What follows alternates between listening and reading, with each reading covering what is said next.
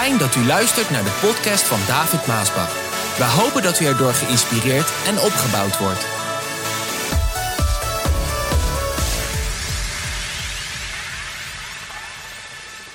En dit is wat we lezen in Handelingen. Handelingen 7, vers 37. Dan wordt eigenlijk daar Stefanus voor, de, voor die mannen gebracht. En dan wordt hij uiteindelijk gestenigd. Maar dan gaat hij eerst nog preken, spreken. En dan spreekt hij tot de Joden en Joodse leiders. En dan zegt hij, deze Mozes, want hij sprak over Mozes, hij ging door de hele boekrollen heen, de Bijbel. Deze Mozes zei tegen onze voorouders, God zal uit uw midden een profeet laten opstaan zoals ik. Dat had Mozes gezegd. En toen onze voorouders bij de berg Sinai bijeen waren, ging hij de berg op. Mozes ging de berg op en ontmoette daar de engel van God. En wat de engel tegen hem zei, moest hij aan het volk overbrengen. Mozes ging de berg op en God sprak tot Mozes daar en alles. En hij gaf die wetten daar en alles wat hij tegen Mozes zei, moest Mozes doorgeven aan het volk. Luister wat Stefanus zegt. En dat waren woorden van leven. God sprak woorden van leven die aan u moesten worden doorgegeven. Die aan u moesten worden doorgegeven. Nou, je zou eigenlijk kunnen zeggen dat in het Oude Testament het volk van Israël was, was eigenlijk de kerk in het Oude Testament. De kerk in de woestijn. We hebben het Nieuwe Testament, de kerk van Jezus Christus. Maar in het Oude Testament had je ook een kerk. En dat was het volk van Israël die door de woestijn gingen. Want de Bijbel die vertelt ons in Korinthe dat al die dingen die daar gebeurden in die kerk van dat Oude Testament, die gebeurden daar tot voorbeeld van ons, de nieuwe kerk, de kerk van Christus. Als je dus gaat bestuderen, lezen en zien wat daar allemaal gebeurde in die kerk, in de woestijn, in dat Oude Testament, dan ga je heel goed begrijpen hoe bepaalde zaken werken in onze tijd, vandaag.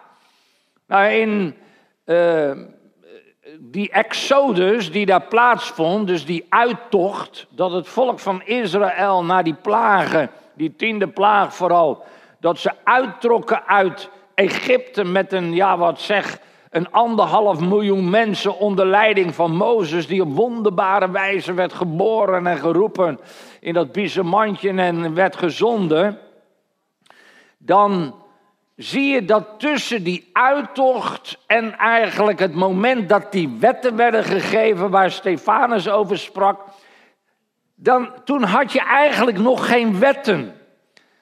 En je begrijpt natuurlijk wel hoe dat dan eraan toe ging. Toen er nog geen wetten waren. En, en wat God te voortduren had. Ook omdat er geen wetten waren. Want je zou eigenlijk kunnen vergelijken met vandaag. Als je nou stoplichten hebt en zebra's en, en al die verkeersborden. Maar er zijn geen wetten. En iedereen doet maar wat hij wil. En rijdt door het rood en uh, rijdt iemand voor de sokken op het zebrapad omdat je niet stopt. Maar er is geen wet, dus je kan ook niks straffen. Maar al die dingen die gebeuren, ja, dan kan je ook niks doen eigenlijk. Zo was het eigenlijk ook met het volk van Israël. In dat stuk van de uittocht tot die wetten, dat God moest het maar verdragen. Want dat volk dat deed maar. En eigenlijk was dat het begin van die uittocht dat de Heer moest het allemaal maar verdragen. Dat begon natuurlijk al met de uittocht in het geven van richting. Nou, als je weet wat voor eigenwijs volk de Joden waren, maar dat zijn niet alleen de Joden, wat denk je van die Nederlanders, die Hollanders. Als we nou de wereldkampioenschappen hebben of het Europese voetbalkampioenschap, dan hebben we allemaal bondscoaches in Nederland, want iedereen weet wel hoe het moet. En, en, en iedereen die, die, die nou, dat wordt er geschreven in de kranten en op de tv. En ze weten allemaal hoe het moet. En dat krijgt die bondscoach maar te horen hoe het allemaal moet. Maar hij moet het doen. En de beste stuurlui die staan natuurlijk aan wal. Dus dat had je toen ook onder dat volk. En dat begon natuurlijk al welke richting moeten we gaan. En dan met zoveel eigenwijze mensen, en zeker die zo mondig zijn als de Hollanders vandaag, die zijn ook zo mondig. Ja, dat, kreeg, dat ging natuurlijk allemaal naar Mozes. En, Mozes, die, die, die wilde de kant op van de Rode Zee. Nou ja, de Rode Zee, wie gaat er nou naar de Rode Zee? We moeten daar toch eigenlijk omheen. Dus toen had je eigenlijk al zo'n soort ja, al die toestanden in dat volk en in dat leiderschap. En dan doet God toch wel, geeft die wonderbare richting. Want dan lees je, soms bleef de vuurzuil, dat is dus de wolkkolom en de vuurkolom. Overdags was het een wolkkolom en s'nachts was het een vuurkolom. Soms bleef die vuurkolom slechts één nacht stilstaan om de volgende morgen weer verder te trekken. Maar of het nu dag of nacht was, wanneer de wolk zich bewoog, braken de Israëlieten op en volgden hem. En als de wolk twee dagen, een maand of een jaar boven de tabernakel bleef, dus soms was het echt een jaar lang of langer dat die wolk boven de tabernakel bleef, bleven de Israëlieten ook zo lang. Maar zo gauw hij weer bewoog, trokken zij verder. Zo God zag dit probleem met dat leiderschap en, dat, en welke richting moeten we op. Zo, hij nam zelf de leiding. En die wolk en vuurkolom, daar was de Heilige Geest in die het volk toen ging leiden. En dit laat ons, die voorbeelden, dit laat ons zien dat hoe God in het Oude Testament zijn kerk door de woestijn heen leidde, zo leidt hij vandaag de kerk van Jezus Christus ook door deze woestijnwereld heen met allemaal toestanden. Ik ben niet bang dat wij er alleen voor staan, want God geeft leiding. God heeft altijd leiding gegeven. Altijd. Hij is altijd aan deze plaats geweest. Hij heeft de gemeente altijd geleid. En zo deed hij dat ook in het Oude Testament. En dat laat ons zien dat als hij gaat, dan gaan wij. En als hij stilstaat, dan staan wij stil. Dat is moeilijk voor sommigen hoor. Want als de Heer dan een week stilstaat, dan duurt het al lang een maand, nou een jaar lang, dan duurt het al heel lang. Maar soms moet je gewoon wachten op de Heer. Totdat Hij weer beweegt en weer uh, gaat en optrekt. En dan trek je met Hem mee. Nou, die leiding, want je moet altijd, ja, ik, we praten er wel eens over, Regina en ik, dat je al die engels moet benoemen omdat de mensen het dan anders niet zo goed begrijpen. Dus vaak moet je ook een heleboel dingen benoemen. En dat ligt hier ook in. Want dan heb je natuurlijk mensen die dan alleen maar, die helemaal niks doen. Want de leiding, ja, de leiding van, uh, de leiding van God, David. God geeft leiding, zo, uh, ja, dat is waar. Maar dat betekent niet dat je zelf ook verantwoordelijkheden hebt. Eh, ik heb wel eens, uh, ik krijg wel eens brieven, meestal is dat van oude mensen, hele oude mensen. En die schrijven dan, broeder David, u hoeft niet zo over, over geld te vragen hoor. Want als u gewoon bidt, dan komt het ook. Maar dat is, ja, het is waar, maar het is ook niet waar. Ik bedoel, ik moet bidden en dat doe ik ook. En dan geeft de Heer instructies en dan moet ik om geld vragen. Want dan zegt hij, ga maar naar de broeders en de zusters, de partners of de vrienden, of ga dit of ga zus doen. En dan moet ik iets doen, dan moet ik iets vragen. Want anders zou u weer zeggen, ja maar David, eh, dat had je dan moeten vragen, want ik kan niet ruiken dat je geld nodig hebt. Weet u wel, dus er zijn verschillende kanten en dat was met dit leiderschap ook zo.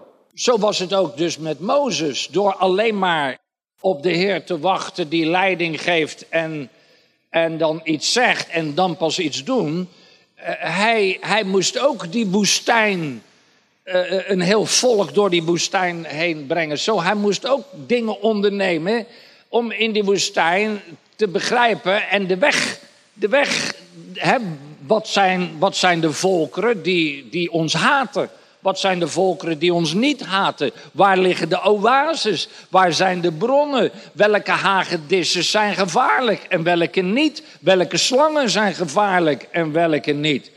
En, en dat is het leren van het woestijnleven waar je in leeft. En hij wist dat hij dat soort mensen nodig had. Dat is waarom hij zegt tegen zijn zwager: hij zegt daar, op een dag zei Mozes tegen zijn zwager Gobab, de zoon van zijn schoonvader Jethro, dus dat was de broer van zijn vrouw uh, Sephora, wij zijn nu eindelijk echt op weg naar het beloofde land. Ga toch met ons mee. Er zal goed voor je gezorgd worden, want de Heer heeft Israël veel goeds beloofd. Maar zijn zwager antwoordde: Nee, ik wil terug naar mijn eigen land en naar mijn familie. Blijf toch bij ons, drong Mozes aan. Let op wat hij zegt. Want jij kent de weg in de woestijn en je zou ons goed kunnen helpen. Zie je dat? Blijf toch bij ons. We hebben je nodig. Jij kent de weg door de woestijn. Je kan ons helpen. En als je meegaat, kun je ook nog genieten van al het goede dat de Heer ons gaat geven. Later in Richter 1, vers 16 lees je dat hij ook echt is meegegaan. En dan zie je dus dat je mensen nodig hebt die dus de, woestijn goed kennen. Die, die, die begrepen waar, waar waren die waterbronnen, welke weg zo eh, kunnen we gaan. En, en, en wat is gevaarlijk en wat is niet gevaarlijk. En lieve mensen, die mensen hebben wij vandaag ook nodig in het woestijnleven van deze wereld vandaag. We hebben leiders ook nodig en mensen die de broeders en de zusters en de kinderen Gods vertellen, daar moet je niet heen gaan. Daar moet je wel heen gaan. Dit moet je niet doen. Dat moet je wel doen. Dat kan je beter deleten. Dat kan je beter niet lezen. Dat moet je juist wel lezen. Dat zijn de mensen die kennis hebben van deze zaken en die de geest Gods ons juist geeft, zodat wij opmerkzaam zullen zijn op de weg waarop wij wandelen vandaag, ook met de gemeente. Nou, het duurde niet lang, want dan lees je in Numeri dat er heel wat gemopperd werd. Het volk begon al snel te klagen over allerlei tegenslagen. En de Heer hoorde dat. En hij werd toornig en stuurde vuur naar beneden, dat rond het volk brandde. En daarop schreeuwden de Israëlieten naar Mozes om hulp. En toen hij voor hen bad, doofde het vuur. Vanaf dat moment heette die plaats Tebera, brand. Omdat het vuur van de Heere daar onder de Israëlieten was opgeleid. En toen begonnen de vreemdelingen, die waren meegekomen met de uittocht, terug te verlangen naar het goede leven in Egypte. Nou, dit moet je even, even lezen, mensen. Dit moet je even lezen met in je achterhoofd hoe het in Egypte was. Dan, dan, dan, als je, kijk, als je niet weet hoe het in Egypte was, vandaar dat je de Bijbel moet bestuderen en naar de studies moet gaan, dan begrijp je dit niet. Maar als je echt weet hoe het in Egypte was en je leest dan dit, dan staat dit haaks op elkaar. Want ze begonnen te jammeren. Och, waarom maar, als we maar wat vlees te eten hadden. Denk eens aan die heerlijke vis die we in Egypte konden eten. En aan die komkommers en aan die meloenen en dat look en de uien en de heerlijke knoflook. En denk eens hoe we daar geslagen werden, hoe we afgebuld werden, hoe we in elkaar gebuld werden, hoe onze kinderen geslagen werden. Dat hoor je niet. Hallo. Al die narigheid die ze daar hadden als slaven, waar ze keihard moesten werken. Eh, maar nee, die paar mooie dingen. We verzwakken helemaal en we kunnen geen mannen meer zien. Ja. Weet je, kijk, ik begrijp dit heel goed, of ik ben het goed gaan begrijpen. Toen dat volk uit Egypte werd geleid, toen was God heel mild. Want het was allemaal nieuw. Hij verdroeg veel. Ook het gemopper en geklaag. Want dat was al vanaf het begin. Dat was niet nu pas, dat was al vanaf het begin. Dat er gemopperd werd en geklaagd. Zo zat het volk in elkaar. Het lijken wel Nederlanders, zeg ik wel eens. Die hebben ook altijd, ook altijd mopperen en klagen over alles en nog wat. Maar in dat begin was God mild, want het was nieuw. Ze moesten wennen aan dat woestijnleven. En, uh, en toen ze dat deden, toen, toen, toen gaf God eh, manna. En hij gaf ze de water, dat water, weet u? En hij gaf ze de vuurkolom en de wolkenkolom. En hij opende daar de Rode Zee. Kijk, en dan, dan gaat het anders worden. Want op een gegeven moment dan wordt God boos. Niet in het begin, toen dat er nog niet was. Toen moesten ze wennen aan de situatie. En God is een goede vader, die is mild. Maar hij zorgde voor zijn kinderen. En hij gaf ze elke keer wat ze nodig hadden. Maar op een gegeven moment, als je dan blijft klagen en mopperen, terwijl hij elke keer voor je zorgt, begrijp ik dat hij boos wordt. Snap je wat ik, wat ik zeg hier? Want als we dat ook naar vandaag trekken, is dat precies hetzelfde. Lieve mensen, we hebben zo'n geweldige gemeente hier. Zo'n geweldige plaats. Heerlijke stoelen om in te zitten. Avondmaal elke maand. Uh, doopdienst als je gedoopt moet worden. Uh, gebed als je ziek bent. Salven met olie. Als je niet meer naar de dienst kan komen, word je thuis bezocht. En vieren de broeders en zusters avondmaal thuis bij je. Als je kinderen trouwen, kunnen ze hier trouwen ingezegend worden. als je als je leven ophoudt, word je begraven. Ik bedoel, we hebben alles. En, maar voor sommige mensen is het nooit genoeg. Nooit. Op een gegeven moment zeiden ze: We hebben genoeg van het manna, van het eten. Dat is hier ook gebeurd. En dat was in de tijd van papa ook zo. Het woord van God, je hebt altijd het woord van God hier. En altijd recht to the point. En toch zijn er dan altijd weer mensen die na verloop van tijd zeggen: Bah, krijgen we dat weer zo'n verhaal. Kijk, en dan wordt God kwaad. Niet in het begin. Nee, als hij het allemaal heeft gegeven en je blijft maar mopperen en klagen en ontevreden zijn, dan wordt God kwaad. Want dan zegt hij, ja, wat wil je? Kijk, ik snap het wel. Ik snap het heel goed. Want natuurlijk was het leven anders in de woestijn dan in Egypte. In Egypte hadden ze nare dingen. Als slaven en ze werden geslagen en al die dingen meer. Maar ze hadden ook een huisje. Ze hadden eten die ze konden eten. Dus oké, die woestijn, daar waren oncomfortabelheden. Dat snap ik wel, want er was niks. Geen supermarkt, niks.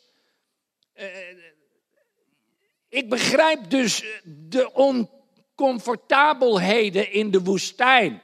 Maar als je dat nou in perspectief zet, dat ze in vrijheid kwamen omdat ze uit Egypte werden vrijgelaten, op weg naar het beloofde land. Als je dat dan in het perspectief zet met alles wat God hun gaf, hadden ze het dus naar omstandigheden heel goed. Snap je dit? Ik begrijp sommige omstandigheden. Heus wel. Maar na de omstandigheden hebben wij het in Nederland heel goed. En hebben we eigenlijk geen reden om te mopperen en te klagen. Daarom wordt God boos. Want natuurlijk heb je misschien niet alles. Maar je hebt zoveel wat je wel hebt. Als ik ze mee gaat nemen naar bepaalde landen in de wereld waar je helemaal niks hebt. En je kijkt dan naar wat wij allemaal wel hebben. Dan wordt het verkeerd om te mopperen en te klagen. En zo was het ook met het volk van Israël. Uh, Mozes die zag het niet meer zitten, die was er zo moe van. Hij zegt, God, als u dat mij, op mij legt, ik heb er gewoon geen zin meer in. Ik kan mij voorstellen, als je als dienstknecht van God, voorganger, je hebt alles in de gemeente. Alles. Wat, noem het maar op. En dat er dan toch mensen elke keer zitten te, ja, zeiken mag ik niet zeggen. Maar daar komt het dan op neer, in de volksmond. Altijd toch maar weer zitten zeuren en te moppelen. Dan denk ik dat er voorgangers zijn die zeggen: Ik heb er eigenlijk geen zin meer in. Elke keer dat gezeur, terwijl het altijd zo goed is. En Mozes had dat ook. En dan zegt God: Oké, Mozes, ik ga je 70 mannen geven die jou gaan helpen. En Mozes, wacht even. Ik ga kwakkels sturen, dat zijn zeg maar kippen, om het eventjes makkelijk uit te leggen. En ze zullen kip eten tot het hun neusgaten uitkomt. En dat was ook zo. En dat was ook zo. Ze kregen in overvloed vlees. Ze hadden in overvloed manna. Ze hadden in overvloed water. De wolkolom, met andere woorden, het was naar alle omstandigheden heel goed in de woestijn. En zo hebben wij ook het woestijnleven van vandaag, dat het heel erg goed is. Als we naar alles kijken, kunnen we zeggen, Heer, we hebben eigenlijk alleen maar reden om u te danken. Alleen maar danken. Wees dus voorzichtig als je ontevreden wordt. En ik weet wel vaak uit welke hoek het kwam, want dan moet je dit ook nog maar verder gaan lezen. Nou, dan duurt het niet lang of je krijgt de hele situatie van Mirjam, Aaron en Mozes. Dat Mirjam en Aaron opstaan tegen hun broer Mozes. En dat God dat afstraft omdat ze fout zaten, terwijl ze misschien in hun eigen ogen goed zaten. Om over de vrouw van Mozes wat dingen te zeggen. Dat was verkeerd in Gods ogen en God strafte hen en hij strafte Mirjam met melaatsheid. Op het gebed van Mozes wordt ze dan weer gezond, maar het hele volk moest een week lang wachten. En dan komen ze bij het beloofde land. En als ze dan bij het beloofde land komen, dan lees ik in Deuteronomium 1. Toen verlieten wij de berg Horeb. Mozes praat hier, hè? hij praat terug. Hij vertelt daar. Toen verlieten wij de berg Horeb en reisden door die grote en vreselijke woestijn, tot wij het Amoritische bergland bereikten, waarheen de Heere onze God ons had gestuurd. Wij verbleven toen bij Kades, Bernea, aan de grens van het beloofde land. Ze stonden dus aan de andere kant van de Jordaan, nog niet in het beloofde land. En ik zei tegen u, de Heere, God, heeft ons dit land gegeven. Vooruit, laten wij het in bezit nemen zoals Hij ons heeft opgedragen. Wees niet bang, je mag zelfs niet twijfelen, had Mozes gezegd tegen het volk. Maar u zei, laten we eerst spionnen vooruitsturen. Die kunnen bepalen welke route wij het beste kunnen volgen en welke steden wij het eerste moeten veroveren. En dit leek mij een goed idee. En ik koos twaalf spionnen uit van elke stam één. Ja, of het nou echt een goed idee was om die spionnen uit te, uit sturen. Terwijl God had gezegd: trek er binnen en neem het in bezit, weet ik niet. Maar hij ging er in ieder geval in mee. En dan gaan die twee, die twaalf spionnen, die gaan uit. Als je dan het verhaal leest, dan komen ze terug met nieuws van ja, het is geweldig, het is geweldig, maar maar ja, dat wordt toch wel heel moeilijk hoor. Heel moeilijk. Zij het misschien wel onmogelijk om dat in bezit te nemen. Want ja, wij hebben reuzen gezien. En ze zijn groot en die legers, joh, en heb je net gezien wat voor wapens ze allemaal hebben? Nou, ik weet niet of ons dat wel gaat lukken. Kijk, toen kreeg je al, hè, toen begon het al. Hè. Tienen, tien zeiden dit. Jozua en Caleb niet, maar tien zeiden dit. Hè? En dan lees je dat het hele volk wordt bang. Er staat, wat gaat er met ons gebeuren? De spionnen hebben ons bang gemaakt met hun verhalen over de grote en sterke bewoners van het land. En over de hoogte en sterke muren rond hun steden. Ja, ze hebben zelfs reuzen gezien, afstammelingen van Enak. Nou, het hele volk werd bang. Het was zelfs zo, lieve mensen, dat Caleb, dat was een van die twee die het wel zag zitten en die die angst niet toe had gelaten, die ging daar in het midden staan van het volk. En dan gaat hij praten en dan zegt Caleb tegen het volk, het volk kwam in opstand tegen Mozes, hè? alleen door die tien mensen. Hè? Door die tien mensen kwam het hele volk in opstand. Hè? Maar Caleb trachtte het te kalmeren en zei: Laten we nu meteen optrekken en het land in bezit nemen. Lieve mensen, laten we het nu doen, want de Heer is met ons. Niet bang zijn. Wij zijn sterk genoeg om het te veroveren. Ah, Caleb, Caleb, Caleb. Niet tegen de mensen die zo sterk zijn als zij, vonden die andere spionnen, hè, die tien. Ze zouden ons vernietigen. Wat een taal. Ze zouden ons vernietigen. Het verslag van de meerderheid van die spionnen was negatief. Het land wemelt van de strijders. En de mensen zijn allemaal krachtig gebouwd, zien er grote sterk uit. Hè? We hebben kinderen van Enak gezien, afstammelingen van de vroegere reuzen. We voelden ons als sprinkhanen bij hem vergeleken. Nou, toen dat gebeurde, toen werd het een en al geklaag en gejammer. En toen begon het hele volk luid te klagen.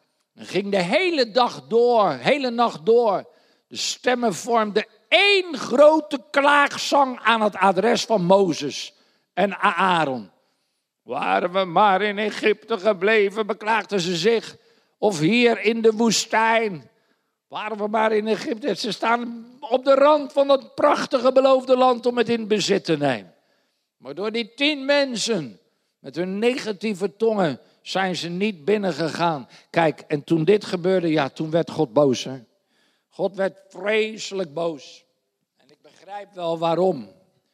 Want vergis je niet, dit was dus weer na al die dingen die God had gedaan. Dus niet aan het begin, na al die grote wonderen die God had gedaan, waren ze nog precies dat oude hart, onveranderlijk hart, zaten ze daar en zaten ze maar te zeuren dat ze terug naar Egypte willen. Terwijl God klaar stond om dat geweldige beloofde land te geven. En dan wordt God boos, hè? God wordt niet gauw boos hoor. Want er staat ook, hij werd nog bozer. En ik zal je vertellen, als God eenmaal boos wordt, dan is hij boos. En dan zegt hij dingen, nou hou je hart dan maar vast. Ik zal hem verstoten en vernietigen door de pest. En u tot één volk maken dat veel groter en machtiger is dan zij, zei God tegen Mozes. U zult alle sterven in de woestijn. Niemand van u die twintig jaar en ouder is en die tegen mij in opstand is gekomen, zal het beloofde land binnengaan. Alleen Caleb en Jozua mogen het land binnengaan. Veertig jaar zult u als nomade in de woestijn rondtrekken. Op die manier zult u boeten voor uw ontrouw. Net zolang tot de laatste van u in de woestijn gestorven is omdat de spionnen 40 dagen in het land waren, moet u 40 jaar in de woestijn rondzwerven. Voor elke dag één jaar. Met op uw schouders de last van uw zonden. En dan zult u zien wat het betekent dat ik u de rug heb toegekeerd. Hoor je dat? Zij hadden God al de rug toegekeerd. En God zegt, dan ga je zien als ik jou de rug toekeer. En ik, de Heer, heb gesproken. Ieder die tegen mij heeft samengezworen, zal in deze woestijn de dood vinden. De tien verspieders die met hun verhalen het volk hadden aangezet tot opstand tegen de Heer, stierven onder de ogen van de Heer. Van de twaalf verspieders bleven alleen Jozua en Caleb in leven. En zo is het ook allemaal gegaan. Het is allemaal gegaan zoals God had gezegd en zoals de Bijbel ons vertelt. Ze zijn allemaal in de woestijn omgekomen. Omdat ze niet geloofd hebben. De woorden die God sprak. Ja, na die verspieders krijg je die opstand van Datan. Hè, Korach, Datan en Abiram. Uh, nummer 16. En dat is een verschrikkelijk iets wat daar gebeurde. Allemaal na die dingen die God allemaal heeft gedaan. Elke keer zie je dus hetzelfde probleem in de gemeente, in de kerk. Die problemen heb je vandaag nog steeds. Meestal gaat het om macht. Nou, bijna altijd gaat het om macht. En dan krijg je dat verhaal dat die Korach opstaat tegen Mozes en Aaron. En uiteindelijk het einde van het verhaal is dat God ermee afrekent. En ze allemaal omkomen in die woestijn. Hun hele gezinnen met hun vrienden en familieleden staan bij de tent. De grond opent zich, ze worden levend begraven en de grond gaat weer dicht. En God rekent af met die opstandelingen. En omdat niet meer, om, om, voor alle duidelijkheid, want daarna kreeg je nog steeds dat sommigen zich afvroegen, ja maar wie is dan de baas? Wie heeft dan de leiding? Zegt God nou, weet je, Mozes, je moet de leiders van de stammen, moet je hun staf, ze hadden allemaal een staf, daar moesten ze hun naam ingraveren en die moesten ze in de tabernakel voor Gods aangezicht leggen. En God zei, en Aaron moet de staf van Levi, van de stam Levi nemen en zijn naam op die staf doen. En al die twaalf staven moeten voor mijn aangezicht in de tabernakel. En Mozes deed dat. En ze gaven allemaal hun staf, die werd neergelegd. En de volgende dag kon Mozes kijken. En dan die ene staf van Aaron, die was helemaal in volle bloei gekomen. Er zaten zelfs vruchten aan, amandelvruchten. In, in slechts 24 uur tijd was de staf die helemaal dood was, helemaal tot bloei gekomen. En hiermee liet God zien wie hij als leider had aangesteld. Nou, het laat ons ook weer zien dat vandaag hebben we ook in de gemeente orde nodig. Er is leiding nodig, er is orde nodig, want niet iedereen kan maar zomaar doen wat je, wat je wil doen. Als, als we zo'n soort gemeente hebben, dan is het een chaos. Dan gebeuren er allerlei rare dingen. Iedereen is dan de baas en we doen allemaal maar dingen. Nou, dan gebeuren er hele gekke dingen. En er zijn heel wat gemeentes waar hele gekke dingen gebeuren.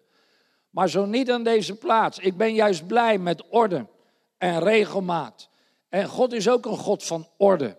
Dat kan je zien aan het universum, hoe hij dat allemaal heeft gemaakt. Zo God is een God van orde, dat laat hij hier ook in zien. Ja, er, is, er gebeurt eigenlijk nog veel meer, maar het ontbreekt ons allemaal aan tijd. Want dan, aan het einde, dan komt Mozes bij dat beloofde land. En dan zegt God tegen Mozes in Deuteronomium, hij zegt, nog diezelfde dag zei de Heer tot Mozes, Mozes, ga naar de berg Nebo in het Abirim-gebergte tegenover Jericho in het land van Moab. Dus aan de andere kant van het beloofde land van de Jordaan. Hè. Beklim de top en kijk uit over, de, over Canaan, het beloofde land. Het land dat ik het volk Israël gegeven. Nadat u het land hebt gezien, zult u sterven en u zult zich met uw voorouders verenigen. Net zoals uw broer Aaron die dag of die stierf op de berg Hoor. En dan gaat het aan het einde verder. En dan staat er, en zo stierf Mozes, de dienaar van de Heer in het land Moab, zoals de Heer had gezegd. En de Heer begroef hem in het dal van Bet-Pero in Moab. Maar tot nu toe weet niemand precies waar hij ligt. Ja, Mozes die kwam dus helemaal aan het einde, had het volk helemaal tot de rand weer gebracht, tot de grens, waar ze 40 jaar eerder ook stonden. Jozua was inmiddels de leider van het volk geworden. En dan zegt Mozes, ik kan niet met jullie meegaan. Dat kwam door die keer dat hij ongehoorzaam was en op de rots had geslagen terwijl hij er tegen moest spreken. En dat was niet mogelijk voor God om dat door de vingers te laten zien. En hij nam zijn knecht Mozes tot zich. Dan komt eigenlijk het verhaal van Jozua die het van Mozes overneemt en het volk het beloofde land gaat brengen, binnenbrengen. Ja, er is heel wat gebeurd in die kerk van dat Oude Testament. En zoveel van die voorbeelden waarin wij vandaag kunnen leren wat we wel moeten doen en wat we niet moeten doen. Nou, een van de belangrijkste dingen is dat we niet moeten mopperen en klagen. Maar dat zie je wel heel duidelijk. Niet mopperen en klagen, want de Heer is goed voor ons. Ja, maar David, ik heb dit en zus niet. Nee, maar maak dan even een lijst wat je wel allemaal hebt. Maak even een lijst wat je wel allemaal hebt. Tel je zegeningen één voor één. Noem ze alle en vergeet er geen. God is een God van zegeningen. Heeft onze geweldige gemeente in een geweldige gemeente geplaatst. Je mag er deel aan hebben. Je mag van alle benefits mag je genieten die de Heer aan deze plaats geeft. Wees dankbaar. Praat uit een dankbaar hart met elkaar. Wat is het toch goed, hè? In de gemeente. Wat hebben we het toch goed, hè? Ja, maar ik voel me niet helemaal zo. Nee, maar God is toch met je, hè?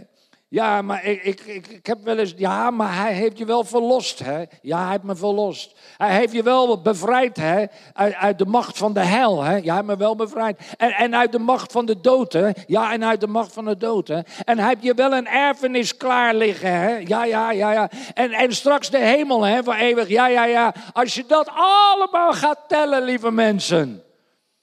Wat hebben wij dan voor reden vandaag? Na alle omstandigheden om dan te klagen over die paar dingen die misschien oncomfortabel zijn, niet prettig en soms misschien heel vervelend. Daarom moet je je oog houden op Jezus Christus, de leider van de kerk. Hij is onze herder. Er ontbreekt ons aan niet.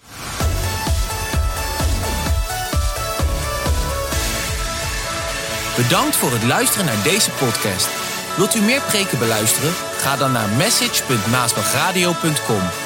Bezoek ook eens onze website www.maasbach.nl